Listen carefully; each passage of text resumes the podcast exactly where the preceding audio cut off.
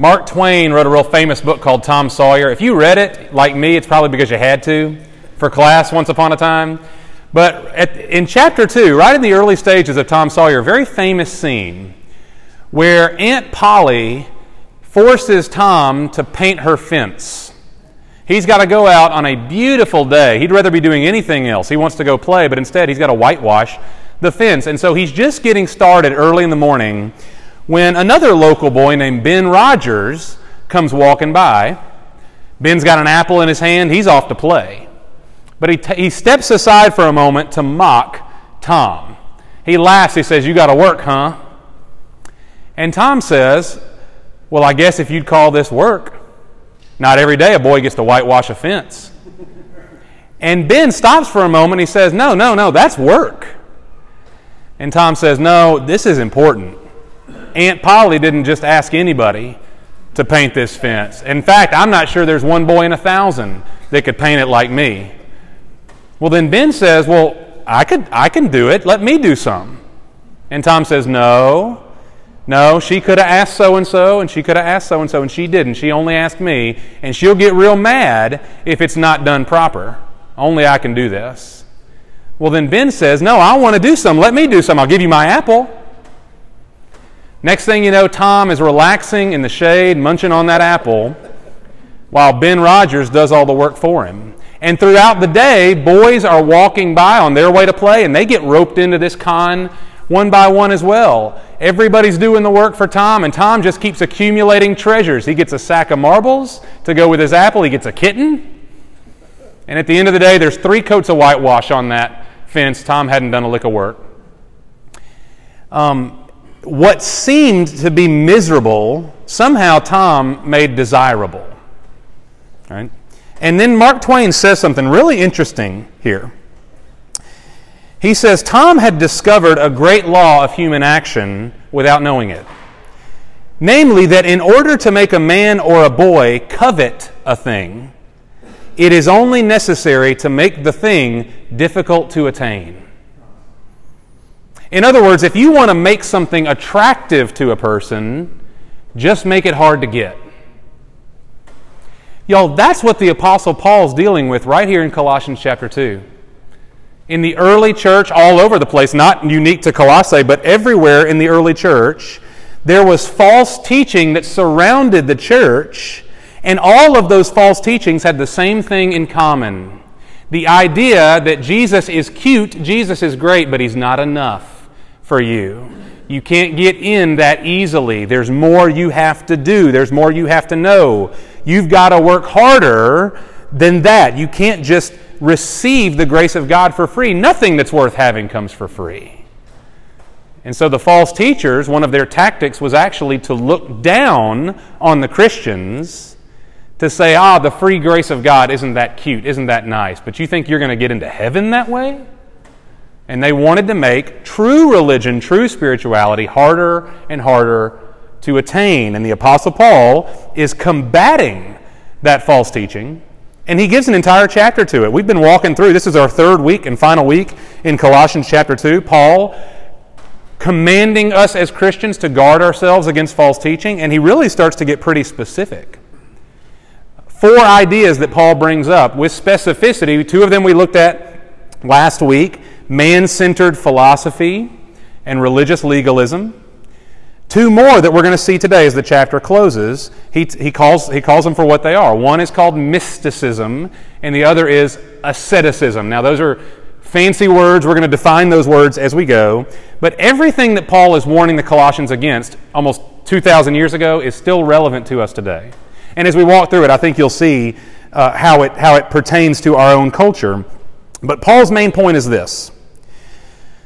Uh, our Christian faith, your Christian faith, is not second class. You're not junior varsity if you haven't stepped across some other imaginary line of spirituality or of behavior.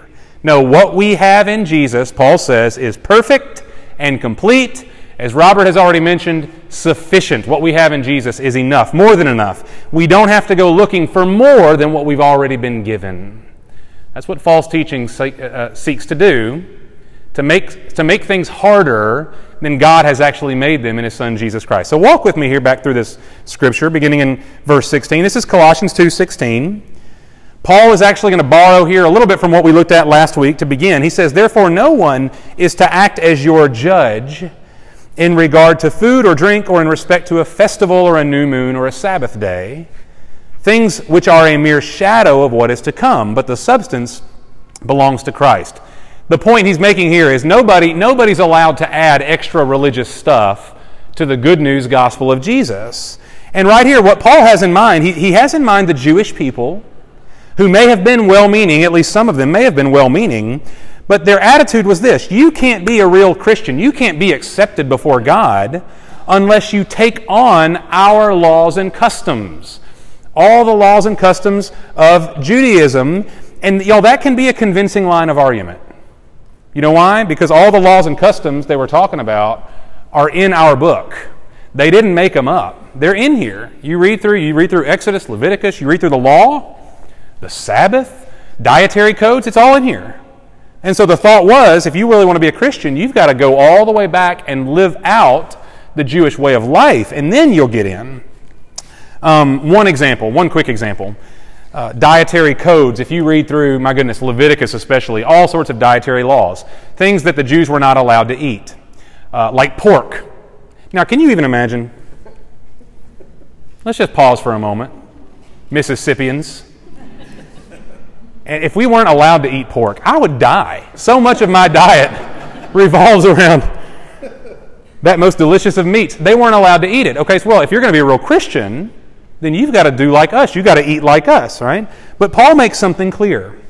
Those dietary laws, those customs, even the Sabbath day, he says those things are a shadow of what is to come, meaning those things are symbolic. They're symbols. They're not the substance. They're not the real thing. They're meant to point us to something that ultimately is the substance. And you see what he says? The substance belongs to what? To who? Christ. Jesus is the real thing. Everything, everything else that they're trying to get you to buy into is really just a symbol that's ultimately pointing us to the fulfillment, which is Christ. We have Christ. Why would we go back to those lesser things? So Paul reinforces the need to fight religious legalism, but then he turns his attitude, his uh, attention here to, um, to something called mysticism. And y'all, honestly, we could just call it ordinary spirituality. Our, our culture is soaked through with what we call spirituality, which is a very undefined and ambiguous idea.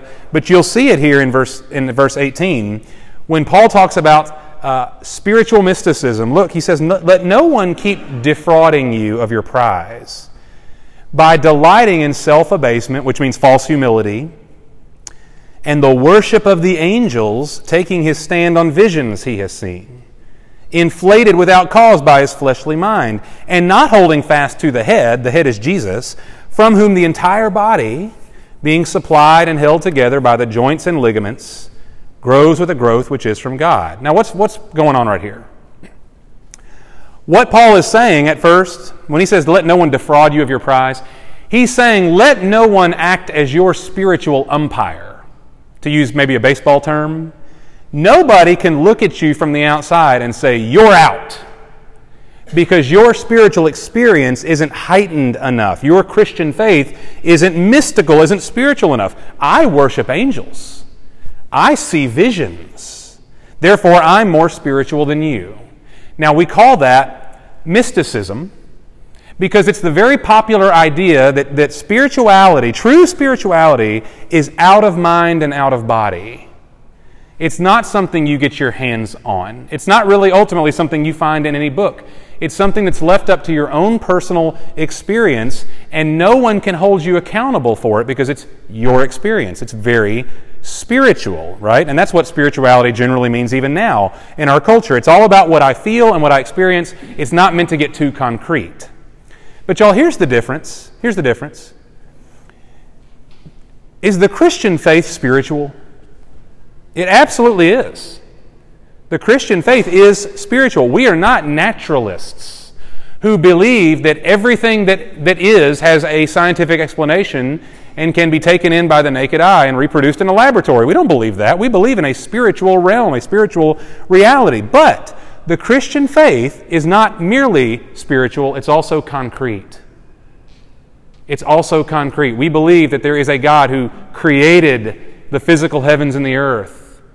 And more than that, a God who physically entered into our existence, into our world, in the person of His Son Jesus, who physically died on a cross and physically rose again from the grave. Now, if you take those things away from our faith, or even if you just spiritualize those things, yeah, Jesus rose from the grave in my heart.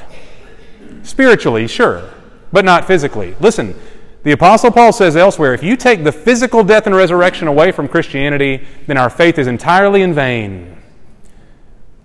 We're wasting our time right here. We should, we could be out doing anything else right now other than this, if our faith is not also concrete.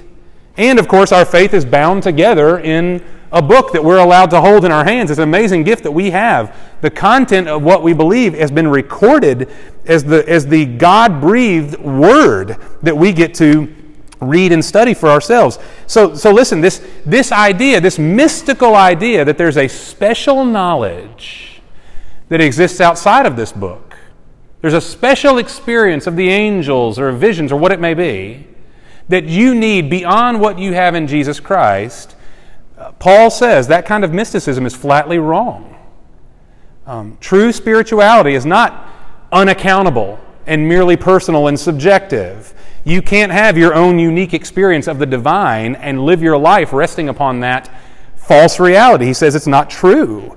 Um, you can't measure your life based on visions that are unique to you and nobody else knows what you're talking about. That's, that is what Paul says, fake spirituality. And he said, listen to this. Paul actually says, um, he doesn't mince words on this. If you look in the middle of verse nineteen, or eighteen rather, at the, at the end of eighteen, he says, this kind of person who looks down on you because he sees visions and you don't, he says this guy is inflated without cause by his fleshly mind. That word fleshly literally means unspiritual.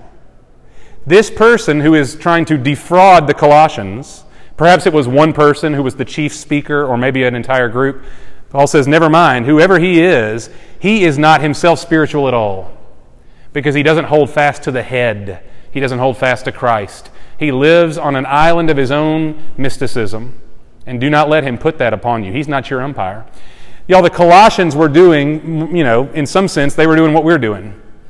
They gathered for worship. They shared communion. They studied the Word of God together. They served each other. They were growing in their faith. They were being baptized, all those things. And people were coming along, mystics were coming along and saying, that's cute. If you're on junior varsity, that's fine. But you really ought to step across the line and be like us. Y'all, Paul says, no, no. We hold fast to the head. That is Christ. And therefore we grow with a growth that is from God, not up to our, our visions, not up to any angel or any other spiritual realm that we imagine for ourselves. He says, like ligaments in a body, we're fashioned together and we grow together as the church. Don't let anybody tell you otherwise. We have a growth that comes from God and we experience it together. Okay?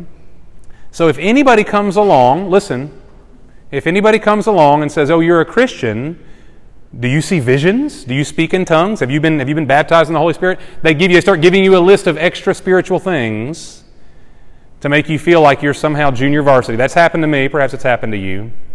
Then Paul says, don't buy into that. They're not your umpire. The gospel of Jesus Christ is complete. It's enough for you. Okay? Um, and so if you don't hold fast to the head, Paul says you're you're unspiritual, no matter what visions you claim to have. Um.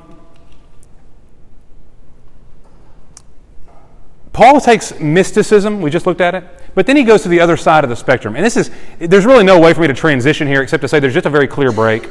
Because of the four issues that Paul brings up in chapter two, all of them relate to one another in some sense, but they're also distinct. Okay? And so we've got mysticism, which is more kind of, you know, spiritual head in the clouds. But then Paul's going to deal lastly with something that we call asceticism. Now, I don't know if you've ever heard that word. I had to look it up myself. But the word asceticism is the opposite of mysticism. It's all about the physical realm. It's all about the body. Actually, that word ascetic means one who exercises, one who strives, one who works. And so the opposite problem of the mystics was the guy, the girl who says, you're only a real Christian if you behave in such a way that you push all the evil world away and live totally pure. It was an absolutely pure way of life that said, based on my good behavior and based on my avoidance of evil, I'll become acceptable to God. And you, you see that in verse twenty.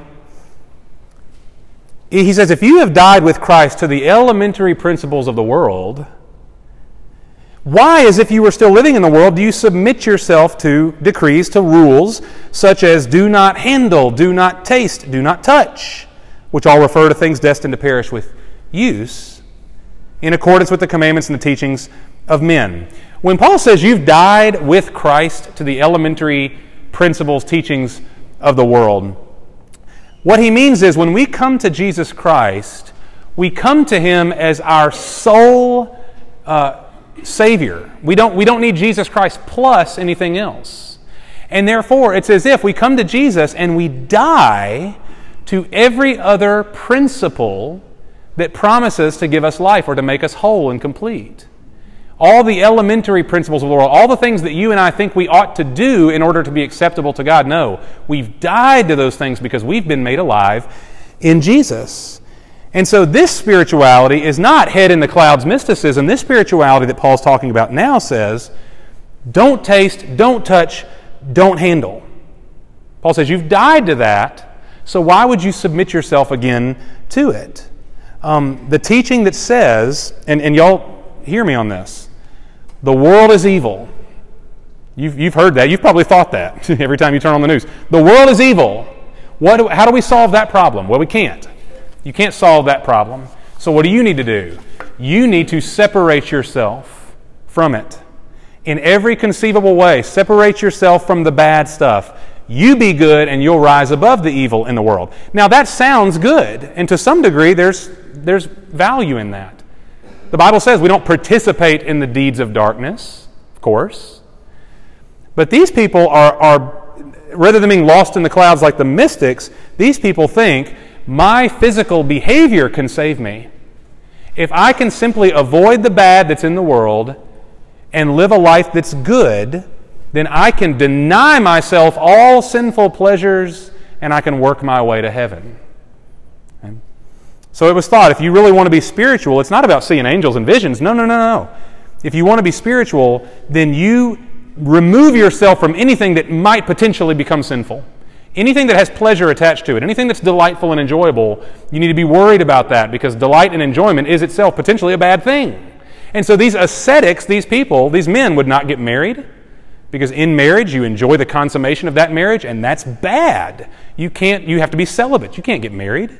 A lot of times they would move to the wilderness or they would live in caves. They would refuse to bathe. A lot of times they would refuse to eat. Or if they did eat, they wouldn't eat food that tasted good. Because that in itself is a bad thing. You can't enjoy it. Uh, if they ever thought sinful thoughts, if they caught themselves feeling sinful feelings, they would punish themselves physically with whips and chains. They would beat themselves in order to purge that sin out of them.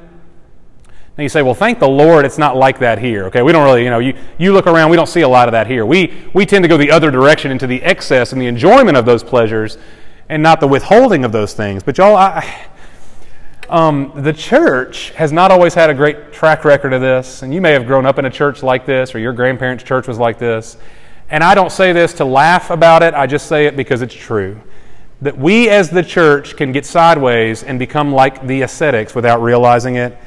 There are churches still today, and of course in the past, where, where we've said, listen, faith in Jesus Christ, yes, but if you really want to be a Christian, here are the rules.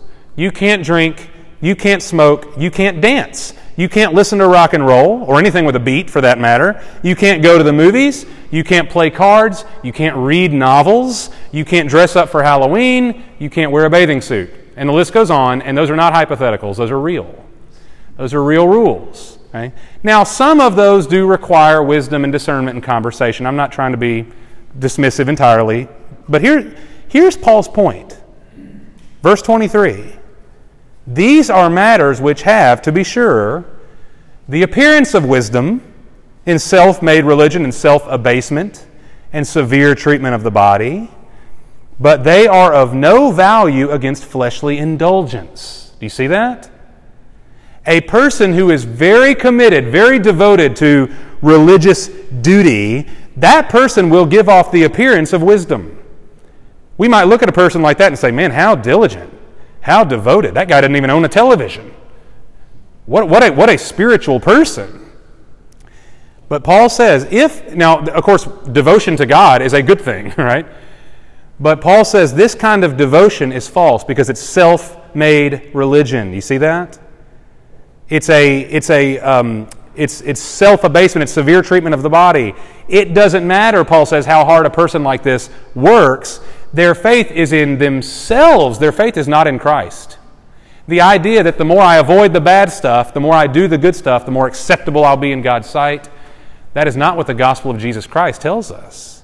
And therefore, that is false religion. It's faith in me and my ability to keep up appearances. That form of religion, it's self-made, it's self-centered, and therefore it's of no value against fleshly indulgence. Now, here's the kicker, that no matter how much you try to push the bad, evil stuff out, you cannot do anything about the bad, evil stuff within. That's all. That's Paul's whole point. And if we're honest, we know it's true.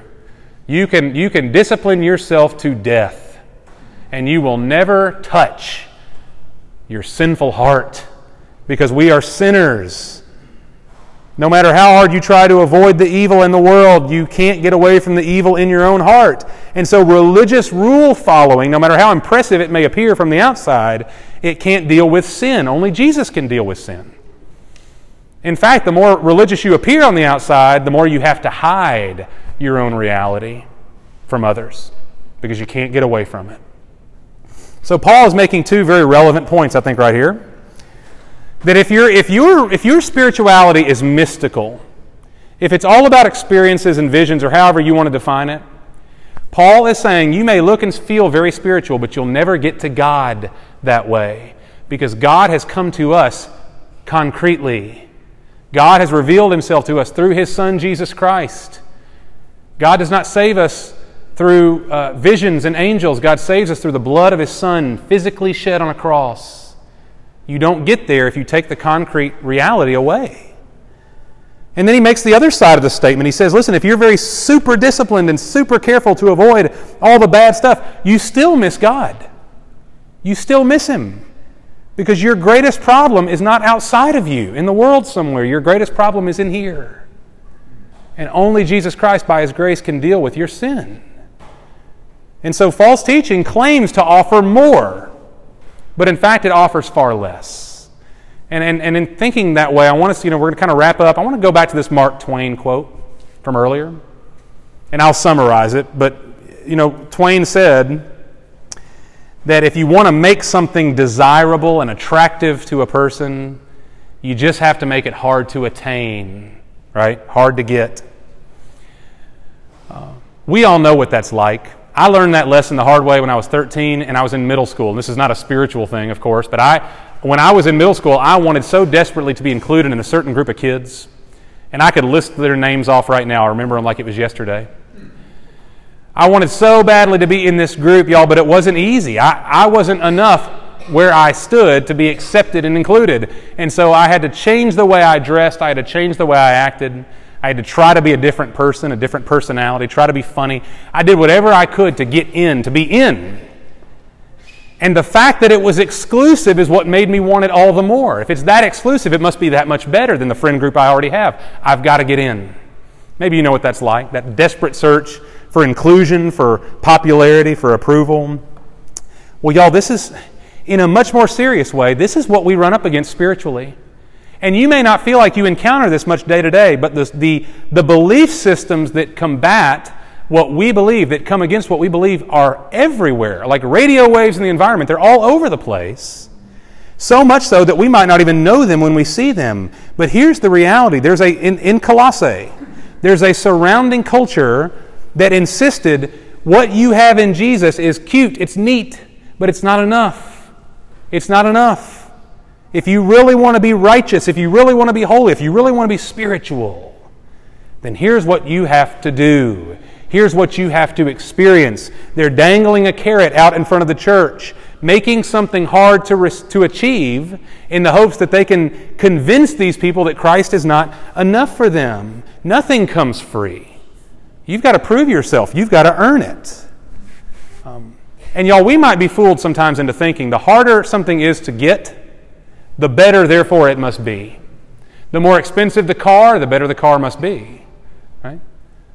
Whatever it is, if, if there's something that's harder for me to achieve, attain, then it must be worth having. And Paul says, no, not when it comes to the gospel. Not when it comes to the gospel. I want to, I want to point you guys real quickly back to something early on in chapter two. In chapter two, verse two, Paul gives an early summary of what he's going to say, and we're walking through now the implications of it. Listen to what he says. Uh, I'm going to just, middle of verse two right here. Paul is praying in verse two that we would attain to something. There is an attainment, Paul says, but listen to what he says. Paul prays that you will attain to all the wealth that comes from the full assurance of understanding, resulting in a true knowledge of God's mystery, that is Christ Himself, in whom, in Jesus, are hidden all the treasures of wisdom and knowledge. Paul's prayer is that we would attain to something, yes, but what is it? It's not what the false teachers were saying you've got to attain to, you've got to achieve, you've got to experience, you've got to earn. No, what Paul is saying is this, that you and I, we don't need something more than Jesus. What Paul wants us to attain to is more of Jesus. And I'm going to say that again because I need to hear it. Paul says you don't attain to something more than Jesus, as if He's gotten you a good start and now it's up to you to finish the race. No. He says you attain to more and more of Jesus, to grow more deeply in Christ, because in Christ we have all that we need. He is more than sufficient for us. There's nothing else out there that's being held out from you. And so, y'all, we've spent now three weeks in Colossians chapter two talking about the danger of false teaching. Why? Why? Because, y'all, everything in our world, and I mean this, everything in our world naturally runs counter to what we believe in the gospel of Jesus Christ. Everything. Everything else in the world operates on a system of earning. And I, I'm serious. You earned, you had to earn your letterman's jacket. You had to earn your grades. You earned perhaps a scholarship. You earn people's respect. You earn the love of your spouse. You have to earn it. That's the way the world operates. And of course, that's why false religion always involves some sort of earning or stepping across another line. There's always another line to cross. But no, here in the gospel, Jesus says with one hundred percent certainty that God already loves you fully, and He has proved that love through sending His Son for the forgiveness of your sins. There's all sorts of effort involved in Christianity. When we come to Christ, we're called to deny ourselves and take up our cross and follow Jesus. It's not some sort of, uh, you know, we don't just sit around and enjoy the blessings. No, God calls us to Himself. There's a lot of effort involved, but there's no earning. There's no earning. Not in the gospel. Everything we have has been given to us as a gift. By faith alone, in Christ alone, and nothing else, you and I are made complete. That's good news. That's good news. Y'all, here in a minute, we're going to sing. And you know what? We, I hope that when we stand and sing, "The Lord our God is ever faithful," that you will get a great deal of satisfaction out of it. Um, sometimes I stand and sing and worship, and in my mind, coursing through my mind, are all the things I need to do better, all the things I haven't done well. There's a place for that, of course, where we come to God and repent of our sin and, and ask forgiveness, of course, of course. But sometimes I forget to, to be satisfied when I sing praises to God. And I, I, want, I want to encourage you in this in a moment. I'm going to pray. We're going to sing. Let the love of Jesus Christ satisfy you deeply. We're not going to sing about things we need to be doing. I'm not sure we sing a whole lot of songs like that. We're going to sing about what He has done. And therefore, we are complete. That ought to satisfy us. And I hope we'll sing like we really believe it. Father God, we ask this morning uh, that you would be merciful to us where we are easily deceived. And I am first in line. of, of, of I like to think sometimes that I'm junior varsity, that I'm I'm a Christian, but I, I haven't experienced this, and I and I'm and I'm not doing enough of that, and therefore maybe I'm second class. Maybe I haven't really reached the finish line. I haven't really I don't really have it. Lord, would you correct me, correct us where we maybe have, have bought into that. That we're just we're just not spiritual enough. We're not we're not diligent enough. Lord, that's not what saves us. And we thank you that in Jesus Christ we have an all-sufficient Savior, one who, when He breathed His last on that cross, He said, "It is finished." He didn't set us up with a good start. He finished the work of salvation for us.